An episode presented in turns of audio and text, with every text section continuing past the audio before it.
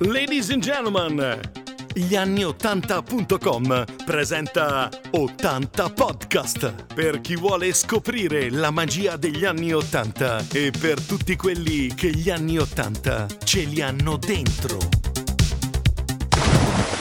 Sapore di mare. Quando gli anni 80 rincorrevano i 60. Non siamo mai contenti. Oggi rincorriamo con rimpianto gli anni 80, mentre nel nostro decennio preferito sognavamo gli anni 60. Ivan Cattaneo rivisitava Bang Bang e una zebra pua. Nelle spiagge romagnole sventolava bandiera gialla e in tv tornavano un po' tutti i cantanti che avevano fatto battere forte il cuore ai nostri genitori.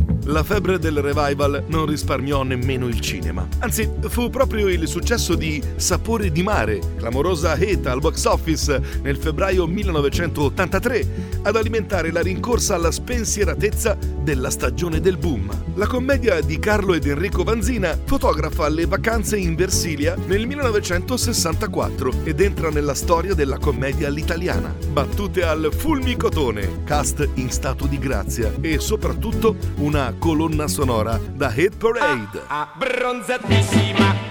La pellicola fu girata con pochissimi soldi e limitando persino le riprese in trasferta a Forte dei Marmi.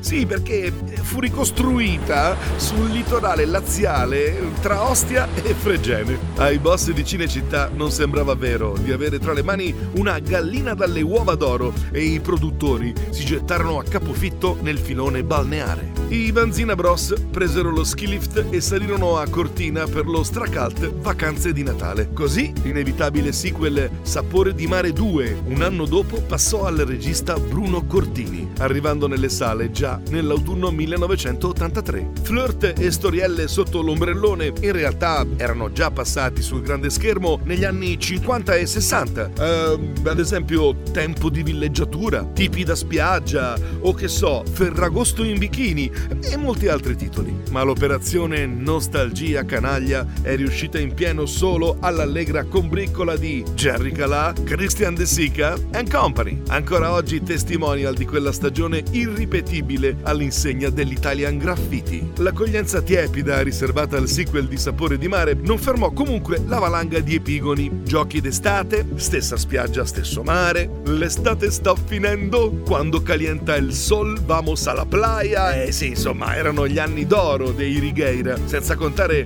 i film per la tv come Yesterday, Vacanze al mare e Professione Vacanze. La lista è lunghissima, però l'Oscar della malinconia goes to Jerry Colà e Christian De Sica. Eh sì, a loro non glielo toglie nessuno. Per quest'anno non cambiare, vengo al mare per ciullare e come l'anno scorso c'è Pirla del bagnino, col culo già bronzato, spellato, ah ah ah, bronzatissimo.